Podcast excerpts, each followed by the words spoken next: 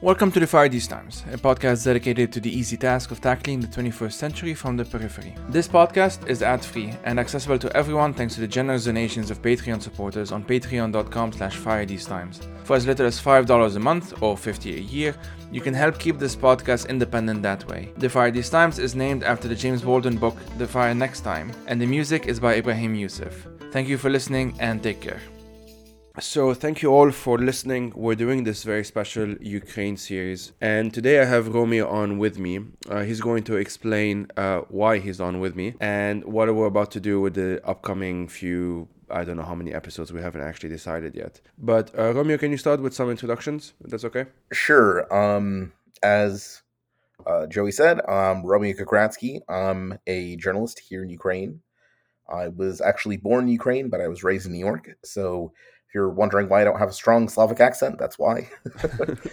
I moved back to Ukraine um, after the seizure of Crimea uh, back in March 2014.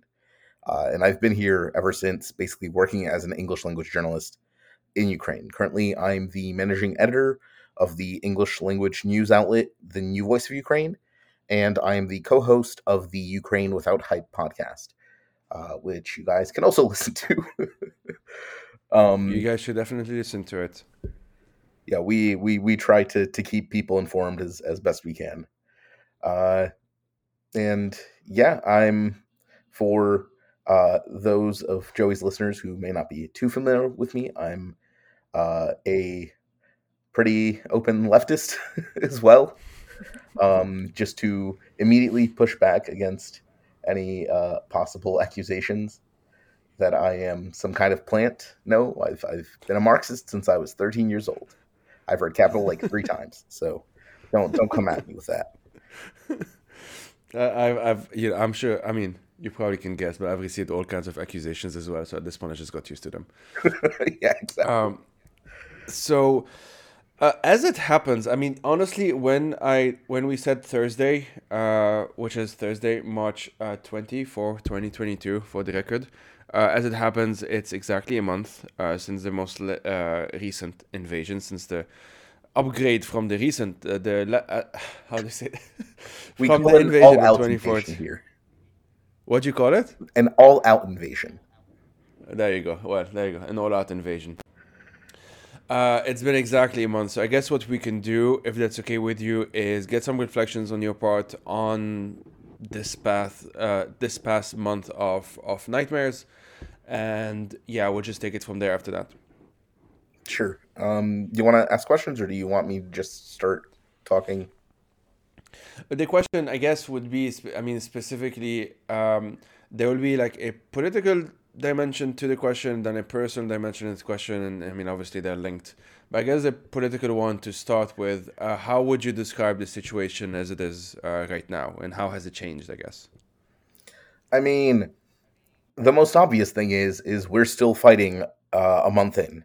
When the Russians first came in, they thought they would take Kiev in like 72 hours. Obviously, that hasn't happened. Uh, they've managed to occupy just one uh, provincial capital, uh, and that is Kherson, and they have a couple of other small towns and villages in the southern region of Ukraine as well occupied, but nothing close to what the Russians had hoped to accomplish.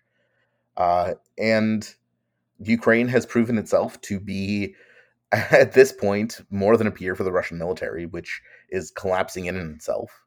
Uh, the Russian rhetoric uh, and propaganda of denazification has proven to be completely false, as uh, you can watch any number of Russian media sources and, and Russian officials use explicitly fascist terminology to talk about their uh, invasion of Ukraine, which they still deny it's an invasion.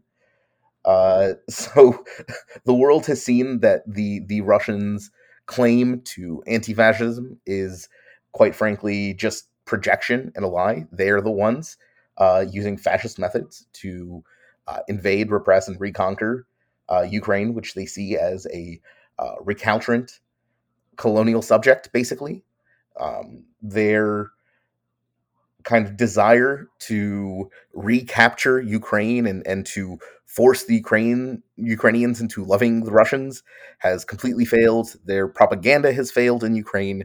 They haven't been able to set up any puppet authorities uh, like they had in in Donetsk and Luhansk.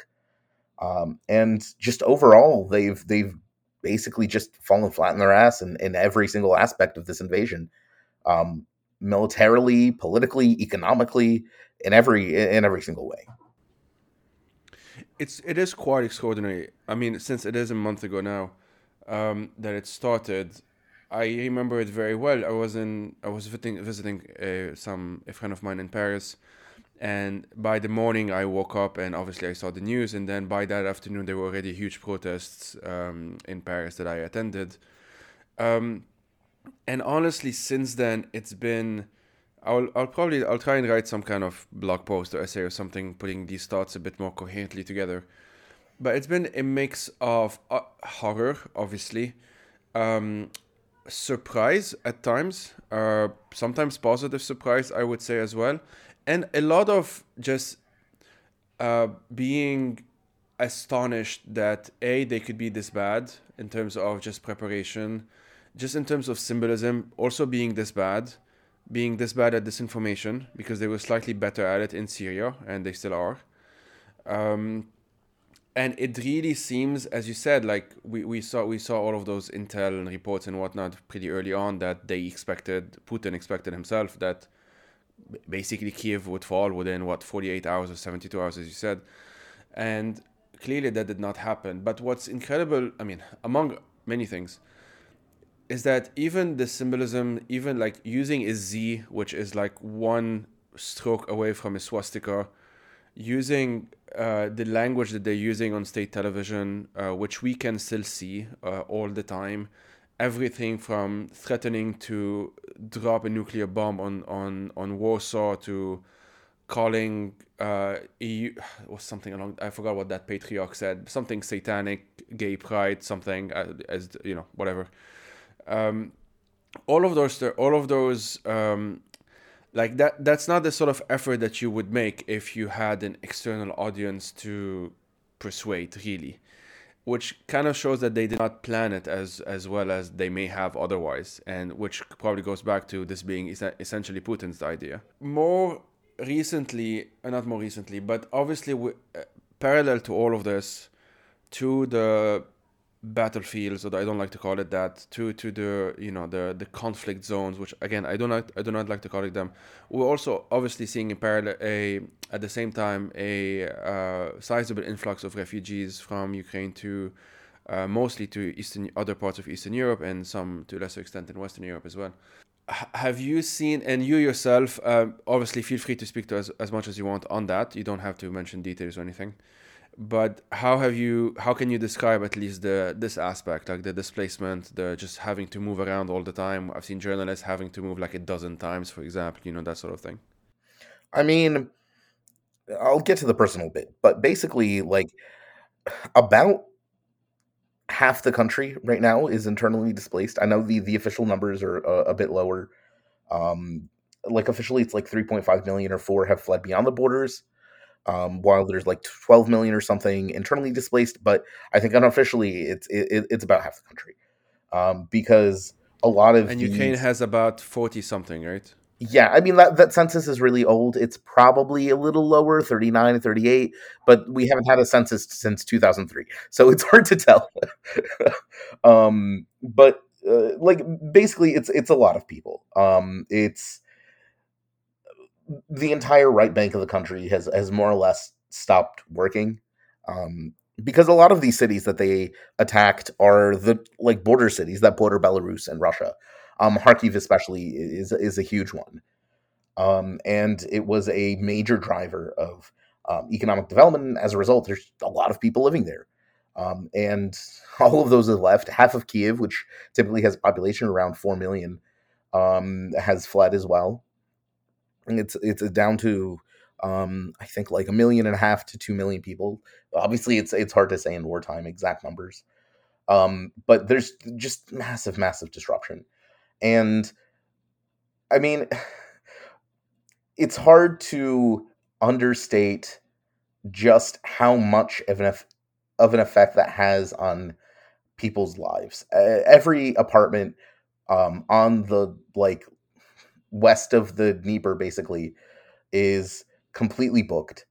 Um, there are millions of people right now that that don't have jobs and are basically living off savings or donations because how can they work? Um, despite like the country is trying to open up, but again, we're, we're talking about millions and millions of displaced people, and that's not even talking about the guys that that went abroad. Um, though notably, because Ukraine's martial law prevented all males, basically anyone from anyone male from the age of like 16 to to um, 60 or 80 or something like this is not allowed to to leave Ukraine. So a lot of the refugees that have left are just women and children because there's they're the only ones that are being allowed to go basically, um, and everyone else is in, in internally displaced. Um, I don't know. It's it's hard to describe just how eerie it is that half the country has basically decamped. Um, I don't think the modern world has seen a migration quite on this scale. Um, again, Ukraine is has a much higher population than um, most of the countries that have seen conflict in in the modern era. Uh, we're like the second or third biggest country in Europe um, by population size, so it's it's a complete disruption of absolutely everything, really. Um, one saving maybe grace is that uh, a lot of people have been returning to their villages and their towns um, because prior Ukraine has seen a, a very strong wave of um, urbanization where, uh, like, basically everyone except the elderly would leave their their tiny little villages, their towns, and go to cities like Kiev or Kharkiv or Mariupol or anywhere that had work to be found. Um, Yeah. and now people are kind of going back to those places because they usually have like a grandmother or grandfather or home or something um, that they can actually stay in, which which is one of the biggest issues. And um, that's not even touching the the refugee centers um, that have been set up in a lot of cities because, uh, quite frankly, refugee camps are never pretty in any circumstance. Um, and Ukraine, while not dirt poor, um, we're not like a, a completely bereft economic country. Uh, Ukraine's economy was actually growing pretty steadily up until the invasion. Um, it, we're still not a developed nation by any sense. So you can imagine that the um, the circumstances in these refugee camps uh, within the country are not great. Though obviously there's not a lot of reporting out of them. Um, I think for for for clear reasons, the Ukrainian government doesn't want to um, show that and, and demoralize people, of course, or dissuade them from evacuating, God forbid. Um, and Western journalists typically have more exciting things to worry about. Um, though, from what I've seen, the the refugee camp situations in Europe are, are not that much better. Um, uh, and that's right. I wanted to also mention the the state of refugees kind of outside the question Though I don't really like using the word refugees because for most of these people, they're going to come. They're, going to come home once the war is over. Um, I prefer using the term evacuees because these are people evacuating for what everyone hopes is not going to last more than like a, a couple of more months. No one is looking to build a new life in Europe, and um, very few people are like talking about like settling in Western European countries to to like quiet all the um, all the xenophobes that worry about masses of immigrants or whatever. The the grand grand majority of Ukrainians just want to go back home. Um, and of course, what what they're going to see when they come back home is a different question. But that is the hope that everyone is is going to come home, um, and no one is is looking to settle abroad uh, in in any sense. We have a pretty strong connection um, to our land here. Yeah, and thanks for that. And if I may, like more personal question, like how have you, how have you had to deal with it in past month? Um, I mean, for me, I've I, I'm I'm a little lucky here because uh, I'm living in my hometown of Vinnytsia, which is um, a provincial capital about 300 kilometers southwest of Kiev. It's about three and a half hours drive in peacetime. Um, bit bit longer now. Um, but luckily, my my great grandfather built a house after World War II here, um, and I have a house to stay with. Obviously, I'm um, staying here with my wife and a couple of friends that also evacuated um, from Kiev with me. So, in a lot of respects, we're a lot luckier because Vinnytsia is basically completely safe. Um, we've been hit by missile strikes a couple of times, but those have mostly been military targets, um, and none of them have struck any like residential areas within the city or anything like that. Um, the Russians are nowhere close to to shelling us or anything. Um, so there's there's nothing much to worry about on, on that front. And as a result, life in Vinnytsia is starting actually to normalize. Like the restaurants are opening up, the hookah bars are opening up. Um, they've recently allowed the sale of beer again. Um, alcohol was banned for a month, uh, and they've recently allowed the, the, sale of beer again here. So in Vinnytsia, things are more or less calm, and I've been able to have like kind of a semblance of a normal life. Um, though obviously it's a bit cramped, and um, we're also hosting evacuees whenever they they come through and they need a place to, to sure, stay. Yeah. Um, so I can't really complain. There's a lot of people that I've had it a lot worse that don't have like a house to go back to or a village to go back to or, or anything and basically they have to go through hostels and these refugee centers and um, rely on the kindness of strangers for you know an un, unspecified amount of time. Uh, so I can't I can't really say much there. Um, I'm, I'm lucky enough that I've been able to make a few trips back to Kiev to deliver supplies. Um, I have a car, so that really helps out, and it's been fine. It's not been the best time, as you can imagine, um, sure, but yes. it's been been much better than a lot of uh, what a lot of people have experienced. Right. Yeah. Um, you had mentioned some time ago, uh, like even colleagues of yours have had to. I mean, you mentioned it now again, so maybe you can expand on this a bit if that's okay. I just want to try and give a sense uh, to listeners that what the media working landscape is right now. Uh, most folks will have some kind of rough idea, I suppose. Like you know, they would say, "Well, it's obviously bad. Probably you'd have to move," you know, etc., etc., etc but I don't know if you can give us some examples, maybe just to so it's not very abstract for listeners. Um, what has the main real effect is obviously Kiev as the capital was the center of everything. It was the center of Ukrainian economic economic life, and obviously the center of the media landscape as well.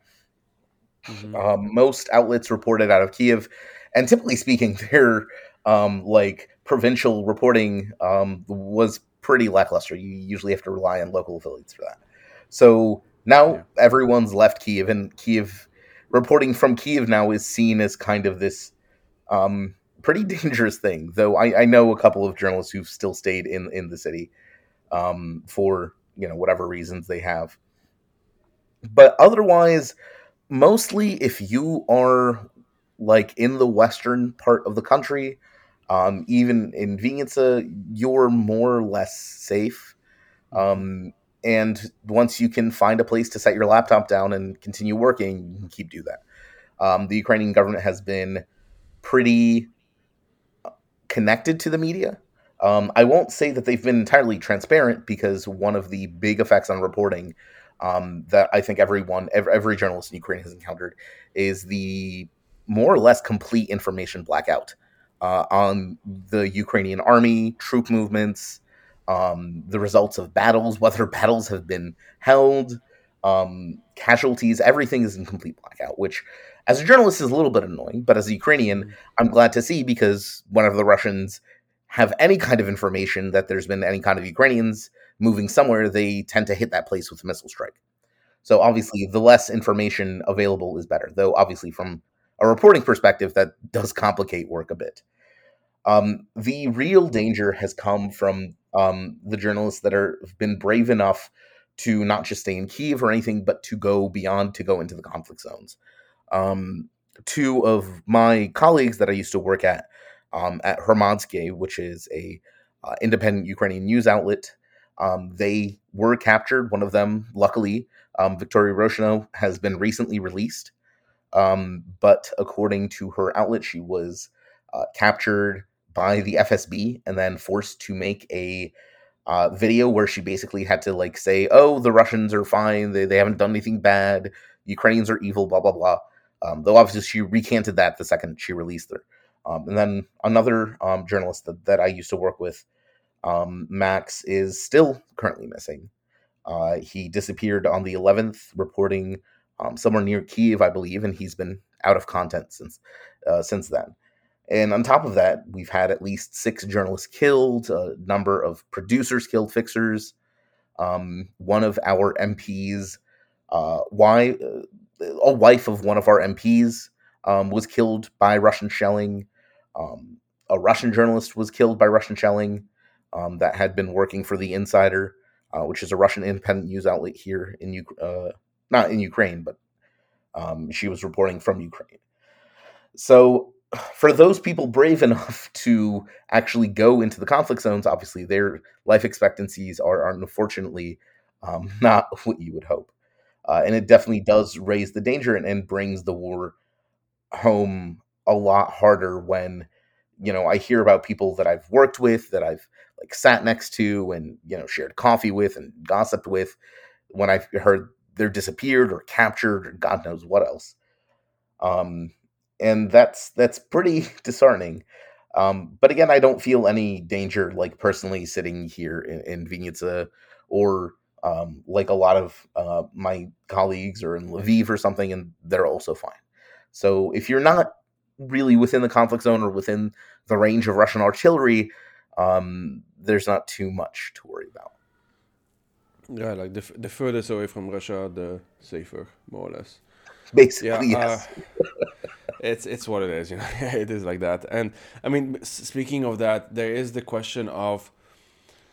I mean, for me, I, I feel like I, I got a good sense of that answer of that question like you know why is this even happening why is putin even doing this and so on just because i've been obsessively reading for the past month but for um, listeners who have a better relationship with their mental health and have not been reading, reading as much as I have, what would you, how would you even try and explain the why of, of it all?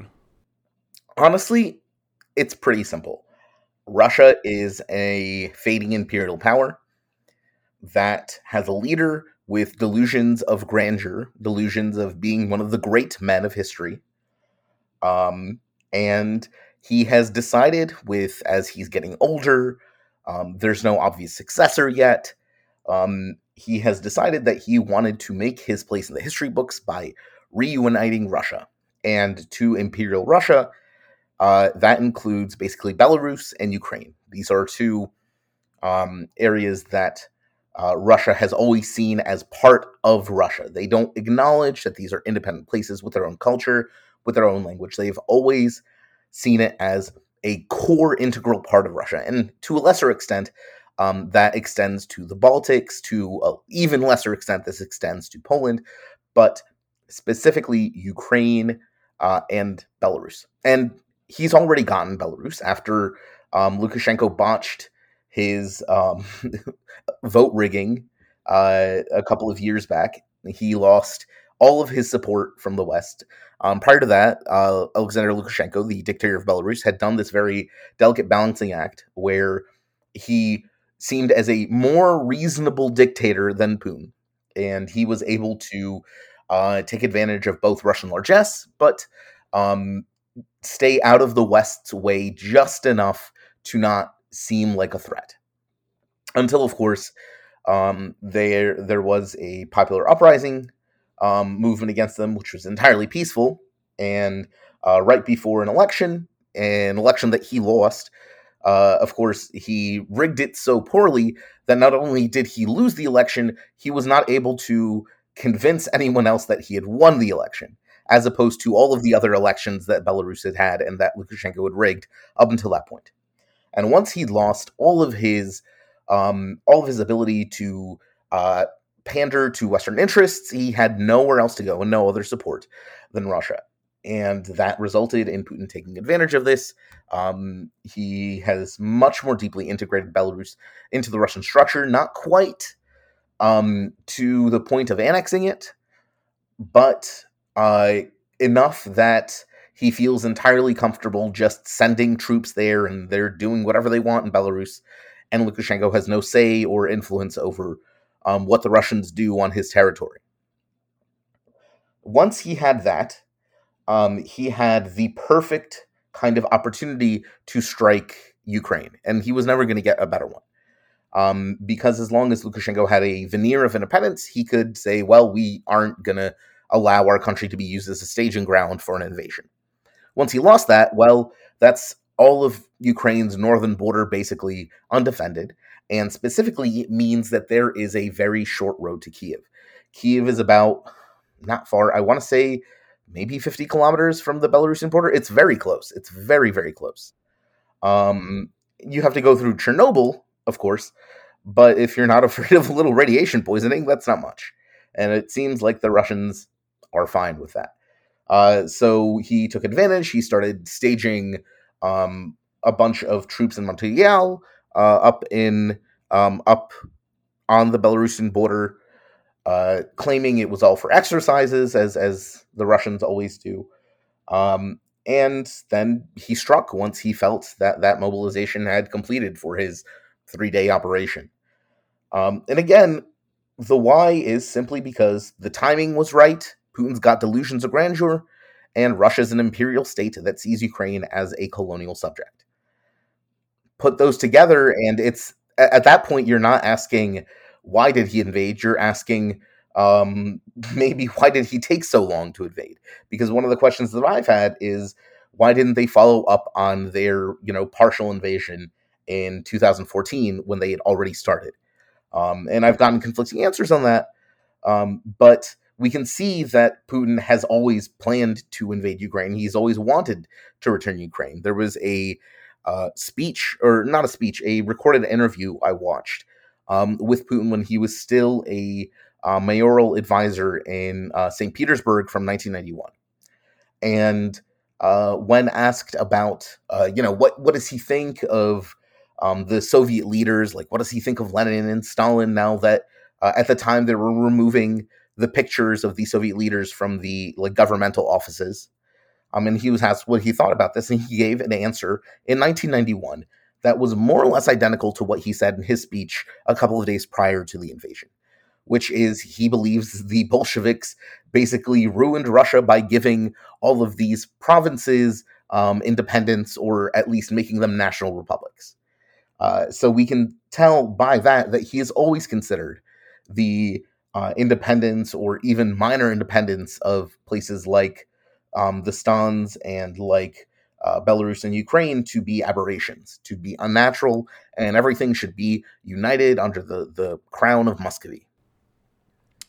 It's this is the the bit I was trying to hint at before, like the trying to understand this aspect of it. One of the one of the ways I could, because obviously, I mean, maybe not obviously for those who don't know, but I spent a lot of time uh, covering Syria. I'm from Lebanon, neighboring country. I, I I, I spent a lot of time in 2016, most of 2016 from what I can remember, basically video calling, kind of like we're doing now, uh, with journalists mostly in eastern Aleppo at the time, and you know the the bombs in the background and stuff like that. So a lot a lot a lot of what has been happening in the past month past month, obviously for me, I've had to also just try and pace myself so as not to trigger. Uh, some kind of PTSD or whatever, and so far surprisingly managing. Um, but at the same time, uh, the reason I brought this up is because there were all of those things that early on, and by early on I mean like in the days uh, preceding the full-on invasion, the speech that he gave, which was uh, we later discovered was pre-recorded, the humiliation of his spy chief, whatever the fuck he's called, um, the the the performativity of it all, all of that stuff I sort of, uh, for me, it was all very um, deja vu Like it was very, uh, he there was there wasn't this kind of ideological uh, conviction when it comes to Syria. With Syria backing Assad was much more straightforward. He saw an opportunity and he took it. It's kind of most much more simpler than that. It's not part of like the greater Russian Empire or whatever. You know, it was more like a realpolitik quote unquote calculation, if you want and I have a lot of thoughts on that, but it's fine for now. The first episode, anyway, of the series, uh, the Ukraine series, as I'm very uncreatively ca- calling it, was with uh, Leila Shami, who is a Syrian uh, writer, good friend of mine, and we've both been following Ukraine quite obsessively through that lens in many ways. Um, one of the other differences, and maybe here I can get some of your, your thoughts on this, um, the disinformation aspect, the online disinformation aspect. Um, in what they so Russia intervened officially intervened in Syria in 2015, and so about a year after the annexation of Crimea. Some of the tactics that were used in Syria from 2015 were pretty similar to the ones that they've been using in Ukraine since 2014. Often pretty much recycled. Uh, they have this thing which is, for those who don't know, they sort of don't believe it because they expect a state to be more sophisticated for some reason. But they they are actually it's pretty common for them to copy paste uh, social media conspiracy theories to actually cite random bloggers as evidence. Like they actually do this all the time and people are surprised by this when they don't know it. Um, so there's that aspect. But more recently as in this uh, time around the past month i just can't help but noticing that probably because this was almost entirely Putin's idea and they did not plan it maybe as carefully as they would have otherwise, or I don't, I don't know what it is exactly. But even by the very clumsy standard of online Russian disinformation, it's been even clumsier. And to be honest with you, I don't really have a good explanation for this. I don't know if you do. Uh, maybe just the Ukrainians have been much better at speaking to the media uh, because they've had eight years of basically preparing for this. Uh, that's that's kind of like my working theory. That is a big part of it. I mean, when the Western world started to talk about disinformation, um, which what they call fake news, which I always found to be like a weird kind of way of phrasing it. Disinformation isn't a new tactic, yeah. um, but the Western world really only took it, started taking that seriously in 14 um, when Russia first invaded uh, and when they you know seized Crimea and, and seized um, Luhansk and Donetsk, and Ukrainians were actually kind of at the forefront of confronting that at the time, uh, because being former colonial subjects of Russia, we are incredibly well equipped to counter their bullshit because a lot of what they say and have said they have been saying for literal centuries. You can find um, Russian aristocrats grumbling about um, Ukrainian ind- independence from the 19th century, maybe the 18th century, and, and even behind that, because again, Russians don't really believe that Ukraine and Ukrainians are a separate people and a separate nation um, and have any desires outside of um, Moscow. They, they simply for whatever reason, don't accept it, don't comprehend it, and are incapable of comprehending it. Um, I think a lot of the clumsiness that we've been seeing in terms of their um, media push has just been because they can't really push against Ukrainian narratives. They don't understand where we're coming from, and as a result, they don't they can't respond to them. They can only push really like poorly thought out um, conspiracy garbage like we have bioweapons labs mm-hmm. or we're developing nukes or where uh, we have chemical one, weapons stored. Didn't one Russian MP even say that Ukraine made COVID or something like two days ago? Like, yeah, exactly. Yeah. Just just complete complete garbage because again they can't talk about um, the the whole independence aspect. They they can't um, push back against like Ukraine saying, "Oh, you know, we have a separate language," because they don't understand. They they, they really don't. It does not. It's not a part of their worldview that they can really comprehend. Um, and you know, people very often have trouble understanding that because they're like, "Well, can't the Russians like talk to Ukrainians?" Well, you'd think they can. You'd think they really could just talk to us, watch our media, anything. Um, we're right there but but no, they they are incapable of doing that. To um, there was a a th- Twitter thread I was reading the other day about um, a uh, Ukrainian talking about um, some friends he had um, in Russia that contacted him shortly after the invasion. He was like, "Hey, you guys, what what are you guys doing? Why are you like fighting back? Don't you want to be free of the West or whatever?" And the Ukrainians like, "What are you talking about? What what West? What freedom? We are free. We live in a free country." And the Russians are like, "Nazis control your government." And it's just so blatantly idiotic because it's not like the the Russians know that Zelensky is Jewish, for example. Um, they can like that's not a, a secret. It's not some hidden fact from the Russian populace. But again, they are simply incapable of comprehending this. Um, and as a result, they're like bullshit that they make up about Ukraine is really easy to drown out. Also, the the quite simple fact that when you invade a country with a like symbol that literally looks a stroke off the swastika, as you said, um, and then go on state TV and talk about the necessity of um, cleansing the traitors and the impure to purify the Russian nation. Like that kind of stuff does not lend itself well to good propaganda. it really doesn't. Um, it really do- I, I, I'm, I'm really telling you. Not, I'm, no. I'm, I'm honestly still baffled that I went with Izzy. I, I just, I, I don't know someone should have But i say this knowing that the answer is obviously some, someone did not but someone should have pointed out that it's very easy to just make a swastika out of his i don't i don't know why it, i mean that's it's like they gave a present to protesters like pro-ukraine protesters throughout the world now I, am seeing it all the time just people putting a z and then adding a stroke to it it's just very easy uh, it's just one of those but you know symbolically at least or on, on some kind of surface level it just shows that there is this kind of imperial arrogance and obviously subsequent blindness that just doesn't comprehend the people. Like when we say and you've said it as well that Putin actually thought that he would take Kiev in a few days and that he they it would be greeted as liber- liberators. Very George W. Bush by the way. Um, you know there are all of those um, ev- all of those stories that have come out that sometimes uh, which have again because i've been obsessively reading for the past month and listening to interviews and whatever some people have been writing about this for quite some time. Masha Gessen is one of them. There, there's a book by Politkovskaya who obviously was assassinated uh, I actually don't remember why, when when now 20 years ago something like that. Very yeah. likely by kadyrov from what i understand. Um, and you know there are quite a few people that have been writing specifically about putin but also more generally about uh, post-Soviet Russia, I guess you might call it now, uh, for quite some time now. So this isn't exactly a surprise in that sense. We cannot, as with all of these things, we cannot really say we did not know.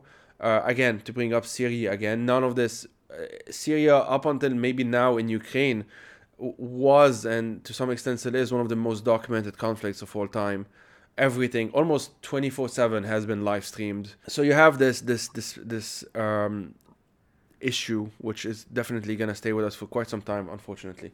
But just to kind of go back to this a bit. Now we're a month in. Um, I've for the past month almost to the day like uh, within a couple of days or so we've been reading reports of how unprepared the Russian military has been we've all or most people have seen those videos of Ukrainian tractors taking away tanks, Russian tanks. We've seen um, anti-fascist traction is what yes. we call it. so repeat that. Repeat that. Anti-fascist traction. Anti-fascist. Amazing. So we've all seen those. Uh, we've seen even Russian soldiers uh, being basically filmed and a lot of them saying they did not even know they were in Ukraine or like a lot of different things of uh, we can definitely see that they're younger on the younger side, the Russian soldiers. We know from a number of experts. Um, uh, remind me his name, Kamil something, I think. Galeev. Kamil Galeev, yeah. Um, that uh, actually, like for example, the Russian army is more ethnically diverse than the uh, not that's not the word, but like has more of minorities than than uh, the average Russian population. So they're taking a lot of uh, soldiers from ethnic minorities. Um, there is this very obvious, unless you have this ideological filter, which obviously many do, that this uh, these are people that are sent to be cannon fodder. Uh, even Syrian uh, soldiers are being sent now to be cannon fodder. Um, and again, the, there does not seem to be a long term plan. There really does not seem to be one. And this this kind of brings me to the next question, which is the the scarier one in many ways. Like I've I've read and listened to again obsessively a number of interviews by people that clearly know much better than I do, trying to understand what the logic, if there is any, of Putin might be at this point. And the concerning thing is that he has definitely been more isolated in the past couple of years with COVID. We know this. We've seen those ridiculously long tables. We know that he is paranoid about COVID because he's a rather old guy. We know that his own circle of trustees and advisors, some of them have literally been leaving in the past few weeks. There was his climate envoy, I think, who's now out of Russia. There's a lot of his closest advisors are just not speaking to the press. There are some questions around whether they are really, you know, a number of different things that this is not a good thing. This is not a good sign for someone who has this many, you know, not just nukes obviously, but just this much power in general. So I'm wondering, like from your from your um, perspective, I guess, how do you how do you see, and also at the same time, I should say, we have seen that the Russian army is struggling like significantly in like they've they've I forgot. I don't know the number. The numbers are what almost ten thousand or something like this, which is higher than uh, what they've. lost. That's what, just what they admitted yeah, themselves. Yeah, yeah. Exactly. The real number is absolutely higher than that. And this is more than like the entirety of the Soviet invasion of Afghanistan. This is these are ridiculously high numbers uh, for just a month, and so it's just not. It's just not like something huge is happening other than the most immediate aspects of it humanitarian etc etc that is probably very difficult or maybe too early to tell. But i'm i am curious if you have some thoughts on this. Like where where do you think this can go? So i have a lot of things. Just to, to address the latest point why yeah. of putin's kind of instability. Honestly i think this is not surprising from a material standpoint simply because he is getting older. Um, and Russia is a dictatorship where what he says goes. A perfect example. It, he doesn't have a cabinet. He doesn't have a Politburo, even like in China.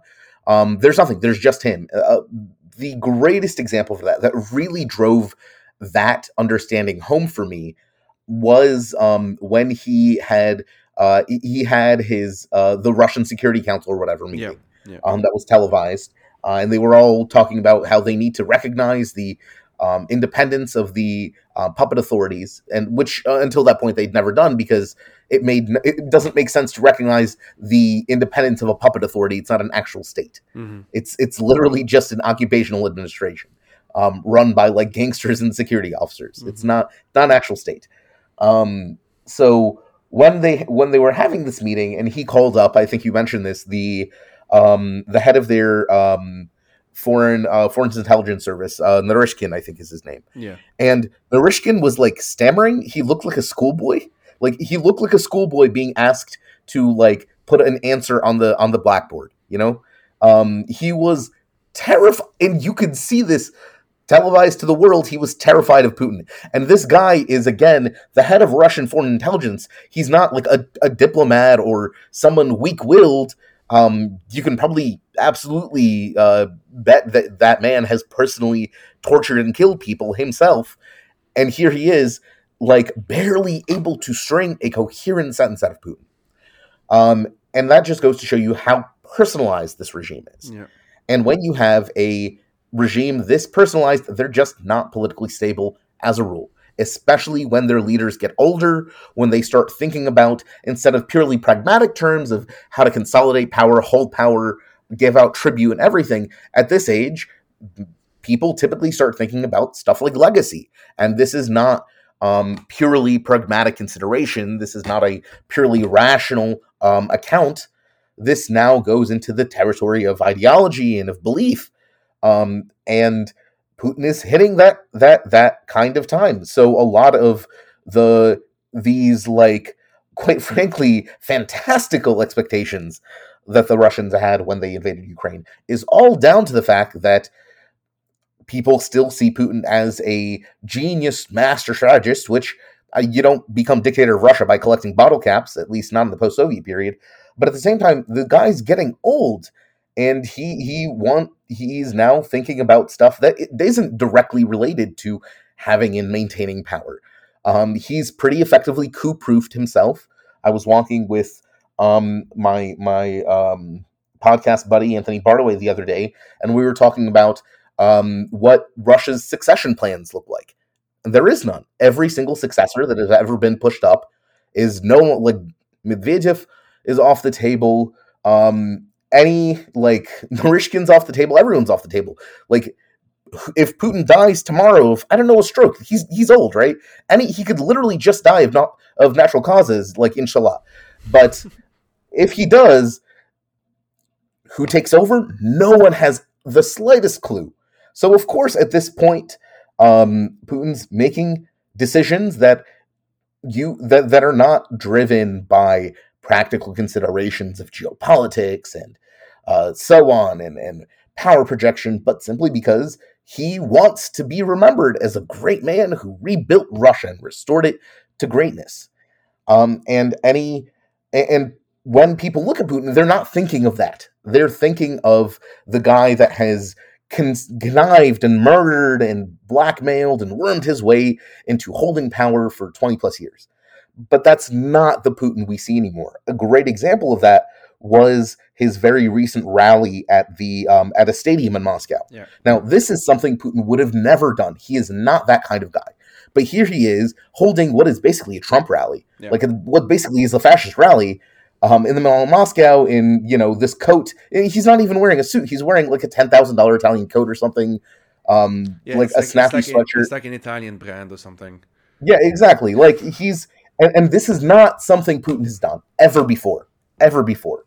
Um, he is at this point of his life where he feels completely like comfortable in in power. Of course, he's paranoid because he's a dictator. you kind of have to be power, paranoid. Um, but at the same time, we see him like pressing to be transform in from this image of this um, paternal technocratic leader that is trying to do what's best for his people and like uh, regulate the entire country so everyone has a comfortable life to this kind of charismatic um, charismatic ideological guy when he's not that at all and he's never been that mm-hmm. um, and once people start grappling that you're not dealing with the rational pragmatic putin anymore you're dealing with late stage i don't know maybe you can call it like um, what is it yeah, late stage Putinism, like his midlife crisis Putinism, I guess. Um, and that's a completely different person. Like, yeah, some people go out and buy sports cars when they hit a certain age, and some people turn into fascist ideologues. That's just the way the cookie crumbles. I, yeah, this is an important point as well. Maybe we can just focus on this a sec because uh, I didn't know some of the. I knew some of it, but I didn't know all of the details. I didn't know his obsession with some of the past uh, Russian. What is it? I think Ivan the Terrible. He's obsessed with him. Uh, he kept on that speech that he gave, which is now notorious. Uh, and I know that you went on Robert's uh, podcast uh, on It Could Happen Here, I believe, to talk uh, yep. about that as well. In that speech, I, I listened to just summaries of it and whatever, but um, the whole thinking Lenin basically blaming Lenin for quote unquote inventing Ukraine. Um, it's it, it was just this weird thing where it's like pro-Soviet or pro-concept of a union, but not really a Soviet, basically a Russian Empire 2.0, and so sort of seeing himself in that legacy. And the, the more I looked into again, the more I just did the, that obsessive reading that I've been mentioning, there are a number in Russian history, Russian imperial history specifically, a lot of leaders, uh, tsars and so on, that have seen it as like the only aspect of their legacy that matters is to expand, is to take more territory. It, quite literally, it never ended for like ev- almost all of Russian imperial history. There was no no tsar that did not prove had to prove uh, themselves by you know conquering more territory, whatever. So in that line, he's sort of like following that. And usually I don't bring up ancient what should be ancient history or whatnot, but it's he, he's obsessed with it. He he talks about this all the time. That he has he has he sees himself as a historian. I would recommend people listening to this to check out the podcast, uh, the Ezra Klein podcast, which I have my issues with it, but he has a very good episode with Masha Gessen, which maybe we'll we'll manage to get uh, them on on this podcast. We'll see, but that episode, like Masha did a pretty good job at just trying to explain Putin's psychology on that aspect. Again, I usually don't spend too much time on this, but on the, in this case, given that we are dealing with a pretty self-isolating, uh, self-isolated, uh, you know, megalomaniac, etc., etc., it's definitely worth uh, thinking about this. Well, given that you're obviously Ukrainian, from a Ukrainian perspective, how and we okay, we can link this up to this other thing that I want to talk about anyway, which is that obviously we've seen the frustration, and you have expressed it as well towards sections of the left, blah blah blah, Western left, etc. Which at this point, um, I've been ranting about this for like I I don't know, eight years maybe now. So I I part of me doesn't even care as much, but I'm gonna do it anyway. And this miss I've seen. So I'll try and uh, usually I don't mention names by the way because I don't like to give these people attention, and so I won't do that. But I would mention certain trends, certain just common tropes and whatever. One is talking about Russia's neighbors in Eastern Europe as basically as if they don't really exist. You know, like actually agreeing that or accepting um, that Russia has deserves whatever um, a buffer zone, right? Like we've actually he- heard that term a lot of time. Like, well, it's understandable that Russia is pissed off that whatever country joined NATO or wants to join NATO or whatever, because well, they will have NATO on their borders, as if those nations themselves don't get to decide anything anyway. So that's like one common thing. The other common thing, I mean, it's all ignorance anyway, but there's pretty common the person who did not think about Ukraine until five seconds after uh, the recent, the most recent all-out invasion, and is suddenly an expert on Ukraine and one, or especially on Russia, and thinks of Ukraine through that thinking on Russia, etc., and is is unable, even after f- condemning openly, let's say Putin's invasion, even after putting either in between parentheses or whatever that this is bad and this is horrific and I don't support this and I don't condemn this, unable to kind of just stop there. Like they kind of have to continue and say, yes, but had NATO not done this, had uh, the Americans not done this, etc., etc., etc., which again goes back to Eastern European countries not getting to decide what they want in the first place. And okay, so there's a lot more. I'm gonna stop there. I'm curious if you can if you can just give us your thoughts on this, and maybe I'll just add a bit on that. Yeah, specifically, I can. I have obviously also been um, struggling with this for for eight years of the the like specific questions of people that I would have I would otherwise have called comrades just basically being cheerleaders for imperialism um and the reason i think honestly, I think the reason comes down to the fact that um, there was no reckoning with the Soviet Union's legacy um, in the left. It, yeah. it, that did not happen yeah. when Occupy kind of revived the modern version of the Western left. Um, the Soviet Union was held up as like some kind of like ideal to aspire to almost. Um, but here's the thing the Soviet Union was always a continuation of the Russian Empire with a different color. Like that aspect of Russian chauvinism and Russian imperialism did not go anywhere when the Soviet Union started. And of course, Eastern Europeans, um, Caucasus people, um, the Central Asians have always pointed this out. You'll find leftists in all of those countries always talking about no, Soviet Union was always an imperial project. Baltic leftists would talk about this constantly. Um, but again, no, our voices don't matter because we're not the imperial core. um, we're not literally Russians. Uh, so it doesn't matter what we say. We're just some weird degenerate offshoots. Um, we don't actually have our own opinions that because the only right opinion comes from Moscow. Um, and again, because of that, because that legacy was never really reckoned with, people didn't really go into like when I was a baby leftist, when I was like 12, 13, whatever, I started being politically aware and, you know, not liking the fact that there was poverty and homelessness in the United States.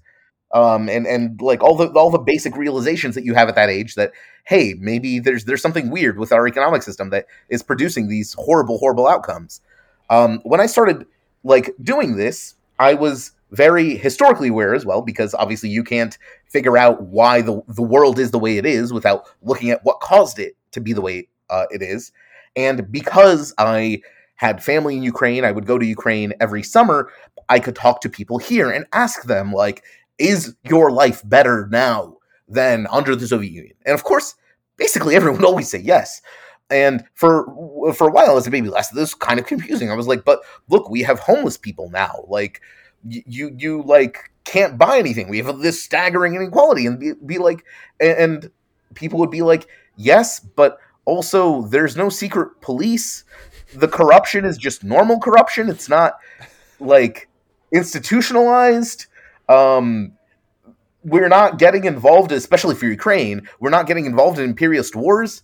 Like the the it's it's uh, the the Soviet Afghan War basically um, was one of the inciting factors of uh, the dissolution yeah. of the Soviet Union because so many people were getting their kids back in body bags for a war in a faraway place. They had no idea why there was they had any involvement there at all. Um, so I would go here and I talk to people and be like, well, yeah, but it was still really shitty. Like, yes, there were things that were kind of like nice, but otherwise, yes, it is better now that it's gone. But in the West, people without experience to people who lived um, under communist, uh, under Soviet, I would say, uh, under Soviet rule, um, they they don't have exposure to that, so they never really had to deal with the fact that the Soviet Union was really, really bad. Secret police are really bad. Um, being able to criticize your government is a really, really important right. Actually, it is possibly more important than the actually having a home because at least if you can talk about your government, you can fix the problem that you don't have a home. But you can't fix the problem if you can't talk about the problem. If you're not allowed to criticize your government, this is very, basic things um, that basically broke people's minds. Uh, and as a result, because they never dealt with that legacy, uh, they see Russia now, and they just kind of transposed this. Um, Moscow is the center of the, the Soviet Union. The Soviet Union was this great, beautiful thing that fell apart for no reason whatsoever. Maybe the CIA had something to do with it. Um, and y- you get there, and now, of course, you you start supporting a literal klepto klepto capitalist dictatorship because you never figured out that actually dictatorship is bad. Uh, freedom and liberty aren't just words to be abused by George Bush and neoconservatives. They mean good values that we should stand for. Um, but if you don't believe that, if your whole position is uh, is America bad and like Soviet Union good, then yeah, it does make sense that you would just uncritically um, support Russian propaganda, repeat BS lies, support literal like hyper capitalist dictators like Assad. It, it all kind of falls into place if you see that that transposition occurred. No one had to deal with it, and well, voila. Um, I really hope that maybe after the just incredibly openly fashy symbolism and language used by Russia, maybe people will finally start to deal with that. Um, but my hopes are not high. No, mine mine are not either. uh, th- this actually brings me to the third point that I was I was bringing up. It's a good segue of this whole Russia is like the whole denazification and blah blah blah, all of that although so okay not a lot of people i would say are openly apologetic of that specifically but a lot of people i do think have bought into it at least to some degree. And what's incredible about this well a couple of things other than it's bullshit which is you know level one of kind of you know debunking disinformation whatever. Other than that a couple of things. One it it's kind of ironic to me for anyone who is in the West to talk about Nazis anywhere else. Like for me, just in general, I I have yeah. uh, family connections to Italy. My wife's Italian. I've lived in the UK. I know a lot about America just because you kind of have to. Uh, kind of have to. kind of have to. Uh, and I I know a decent bit on France and Germany.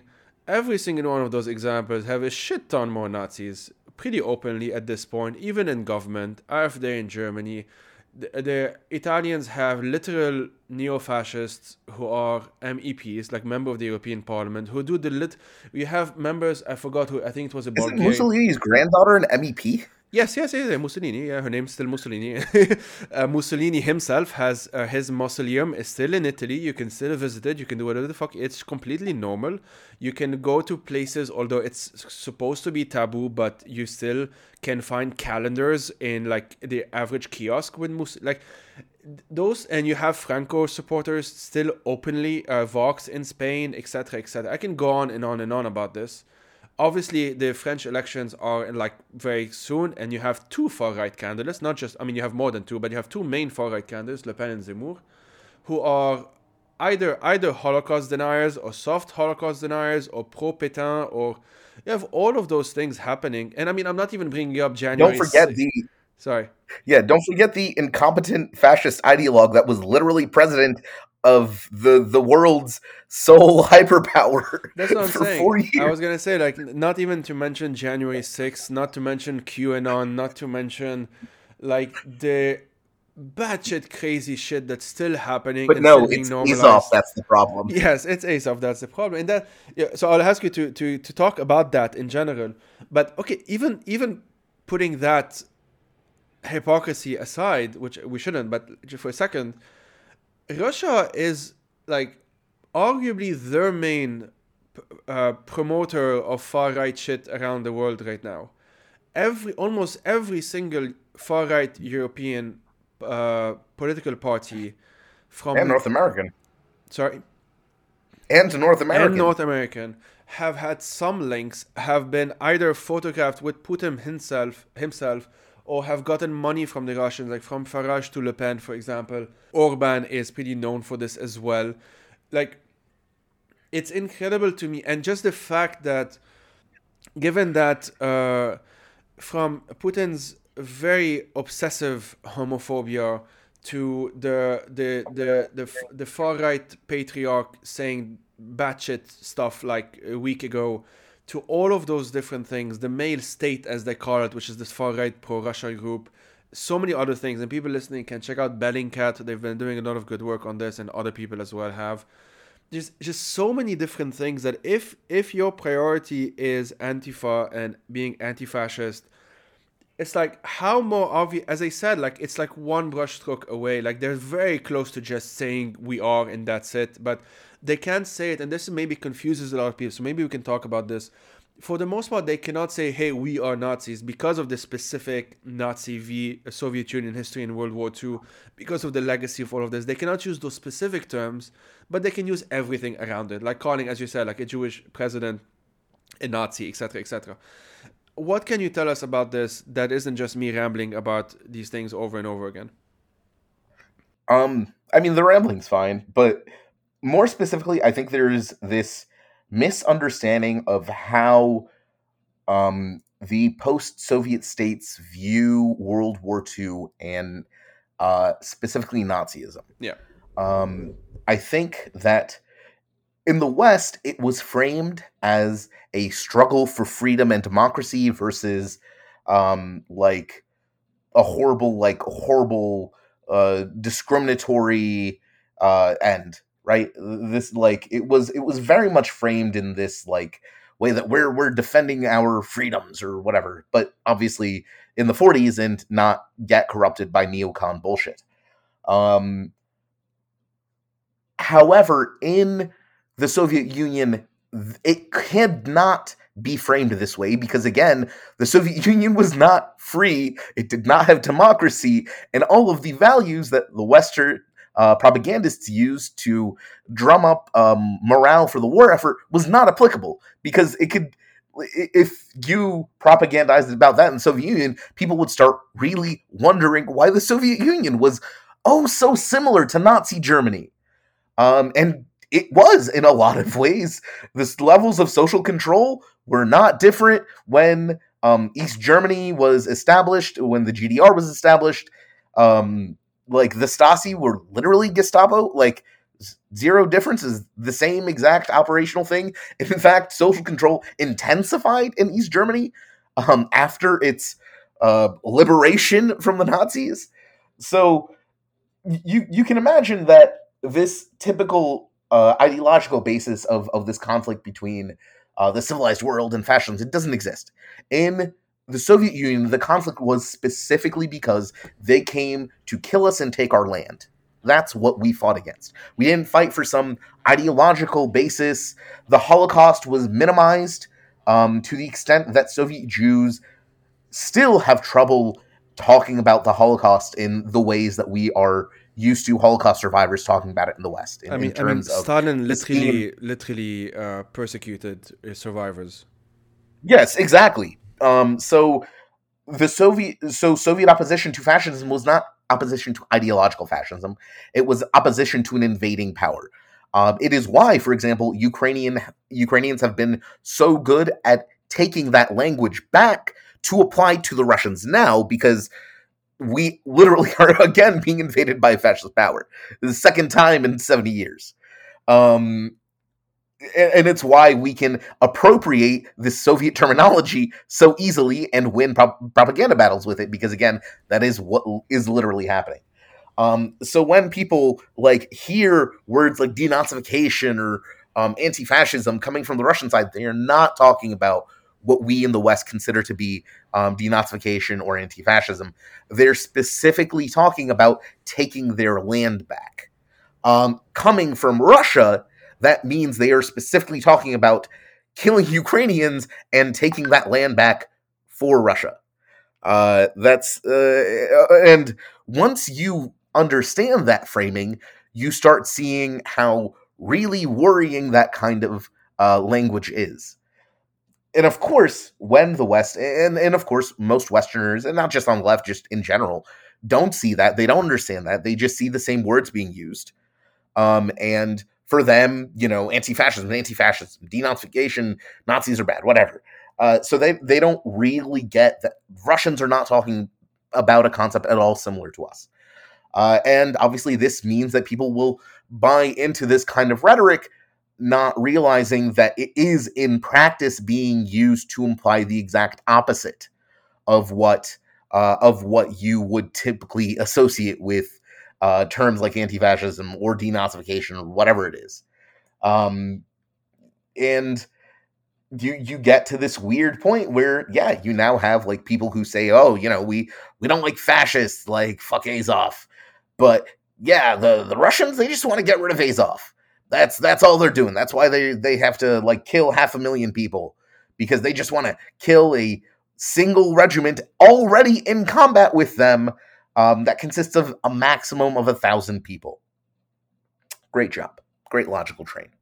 But again, it is a mistake that I can see why people make that because they are not aware of how different the these terms are interpreted in the post-Soviet world.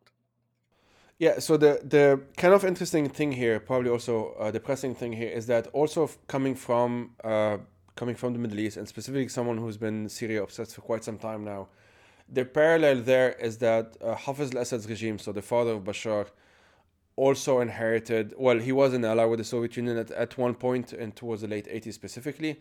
Oh, that's kind of more complicated than that, but there was that. That's why you have a Russian base that's still in Syria. That's why you know that's part of the legacy there. Uh, so there's that. But the, the link here, the reason I brought that up, is because it brings back again what we were saying at the beginning of a, a country's history sort of being summarized to fit and simplified and bastardized even to fit a a certain narrative that necessitates ignoring local voices. Like you have to ignore Syrians if this is the story that you want to have about Syria, if if you still think that the Syrian regime is a state socialist regime or what have you, you have to sort of ignore the neoliberal phase and the privatization, the fact that there are literal billionaires that are running the show. You have to ignore all of that, just as you have to do it in with Russia as well. The reason why I was saying that one thing that's still baffling me is that I would sort of un- not understand, but I would okay adapt that um, understanding if you want to try. Okay, well maybe this is what the interpretation is. If Putin was making an effort to sound communist or socialist or whatever, and he's not even doing that. He's just he has the way he talks is very textbook right wing, far right, etc., etc. And so there isn't even that effort, if you want, to try and cater quote unquote to a Western audience. And this is something that a lot of people I think still don't don't understand that there is a there is this propaganda, this disinformation that's for a foreign audience, but there's also the one that's for a domestic audience. And from what we've been seeing, the polls that I've seen, a lot of Russians still don't believe that there is a war. They still call it a special operation. Support for it as a consequences of that, uh, no doubt, is still relatively high or higher than it should be for sure uh, a lot of people are probably just shrugging their shoulders because they don't know what's happening or they don't want to know what's happening or they don't they just don't want to think about it. Or they're uh, the problem is now that they're they, they view themselves as being victimized by the west. So all of their conspiratorial um, beliefs that the, the west has plotted the downfall of russia right now because of the sanctions which are being applied as, as a result of the invasion. But of course they don't believe in invasion right so for them, all of this is just justifying this already pre-existing um, victim conflicts that the West is punishing Russia for just um, trying to restore its own restore the its own country. Yeah, exactly. Uh, I just I, I thought of this. There was this Russian. Uh, I think he was like some kind of academic who was interviewed. Uh, so he is in Russia. He's not just a Russian academic. He's a Russian academic in Russia, who was interviewed on some British uh, outlet and at some point uh, he's he basically did what whataboutism. He said, "What about the U.S. invasion of Iraq?" And the, the the reporter said, "Well, this was clearly a bad thing to do as well, and many people recognize this, etc., etc." I'm not gonna justify the journalist. That's not the point. But his his um, response, like the Russian academic's response, is that of course so he asked like does it does the crimes of the west i think the question was like this justify what Russia is doing in Ukraine. And the Russian academic replied, Of course it does, of course it does, because that's what great empires do, or great powers, I forgot which terms he used. And like that's as explicit as it gets. There is this sense, and I, have learned this from Masha Gessen, from Peter Pomerantsev, who I interviewed, who we might interview again uh, in the context of this series, that there is this sense that we are, we call on the Russians, are a great empire. Uh, we should be treated as a great empire or a great power. They usually don't say empire, they would say power. And anything less than that is, in and of itself, justification for all of the rest. I don't know, this seems to me like one of the obvious uh, thread lines here that some people still don't understand, I feel. So, I want to, like, distinguish a couple of things here. First off, is as you said, there's domestic propaganda, um, and there's propaganda intended for for a Western audience, but there is also propaganda intended for specific segments of um, the world, like propaganda that is crafted to appeal to some groups and not others. Um, and we touched on this lightly with with Putin funding um, like all the basically every far right movement in that we've seen in the world in the past 10 years you can if you follow the money back you'll find some russian connection there somewhere. Um, but as far as i can tell something not too dissimilar has happened with a lot of the left as well. Um, there are a lot of and this is especially visible through the media environment. Um, like rt is an obvious one. Like everyone knows rt is a russian propaganda outlet now but you'll still see um, I, I i was in a um, DSA chat until very recently, um, where the admin would just keep posting content, and I, and the the admin there would keep posting redfish content. And I was like, stop posting this this imperial propaganda resource. And they're like, oh, but they do good work, like reporting on on like leftist issues in South America, which that might be the case, but the Voice of America does great work reporting on like freedom of speech and gay rights issues in Eastern Europe. Like, but uh, that's a CIA shill, and Redfish is okay. And considering that both outlets are run by capitalist governments, um, the only difference is that one is has successfully pandered to the left and one hasn't. Um, and that media environment is very ha- has developed very strongly over the past um, over the past like decade or so, at least since Occupy, when uh, people started like getting their news from these resources, and then you've seen that um, continue into kind of pretty high level uh, cooperation between um, the like leftist figures, public figures, and and the Russian government, uh, like Jill Stein, the Green Party candidate um, in a recent U.S. election, was at a was photographed at a dinner with um, with Putin himself, and and that was apparently considered completely fine. Um, but if you'd imagine that the same picture would have been, I mean, people deny that Stalin signed the Molotov-Ribbentrop Pact, so that kind of goes into a historical historical denial of red brownism. Um, but I think that's that's a topic for a different podcast. I mean, it's something I've brought up as well a few times. But the what the reason why I wanted to bring this up is because the follow up question, and maybe sort of wrapping up because I've taken of your time already, um, is what what should people who are listening to this who like they don't want to they don't want to fall into these traps they're doing their best you know whatever what what do you think they can do uh, right now? Uh, the, obviously, I guess it would depend on where they live, but in terms of actions uh, to support uh, the Ukrainian resistance, like what are certain things that you think are good to do? Um, a couple of different things. First off, uh, I really implore all of your listeners to, and I hope they they're not doing this, but if they are consuming any kind of Russian media or anything, stop. you can you can get news from Ukraine, which I guarantee is not CIA propaganda, as far as I'm able to tell. Um, from like from Ukraine, Kiev Independent, the New Voice. Uh, there's there's like plenty of sources in English that you can read about Ukraine without having to get it filtered through through um, imperialist uh, bullcrap.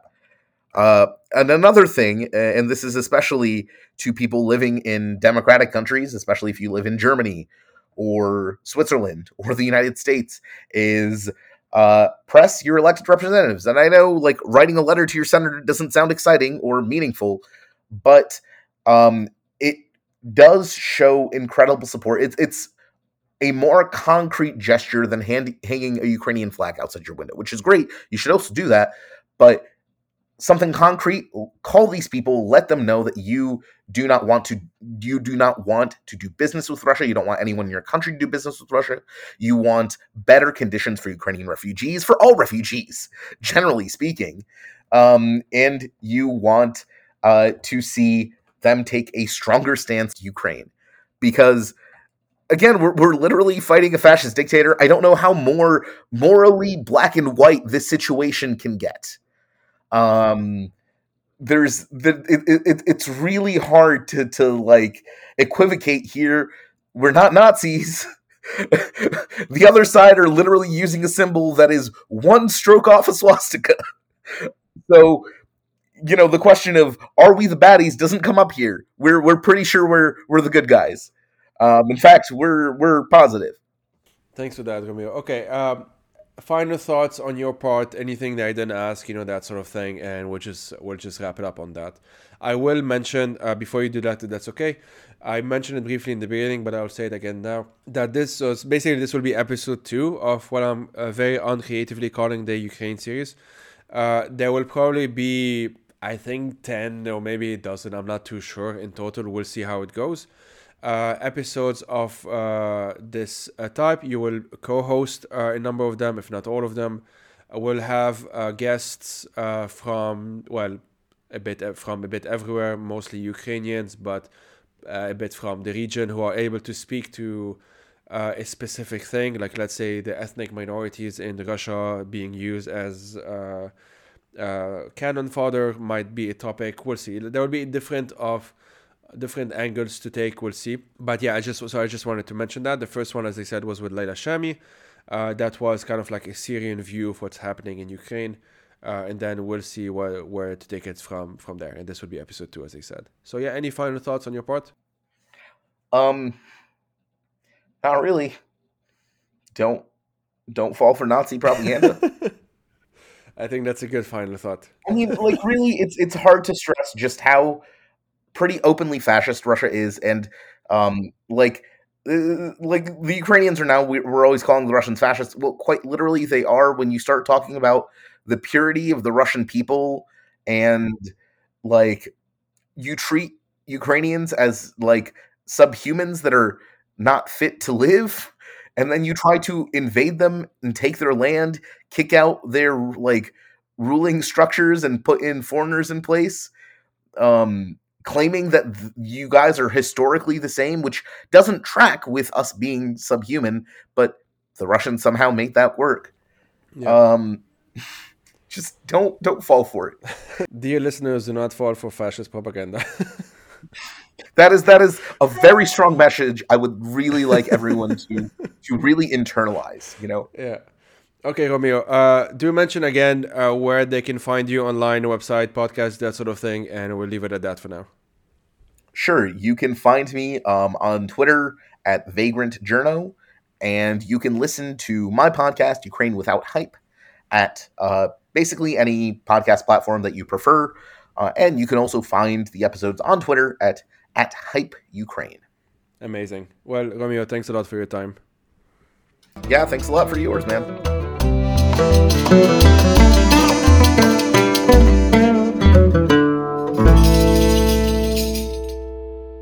The Fire These Times is hosted by myself, Joey Ayoub. I am also its producer, researcher, writer, and sound editor. If you want to help turn this project into a full-time job, please head out to patreon.com slash firethesetimes to support it. These episodes are part of a bigger project which includes resources, a newsletter, and eventually YouTube video essays as well. As always, thank you for listening and take care.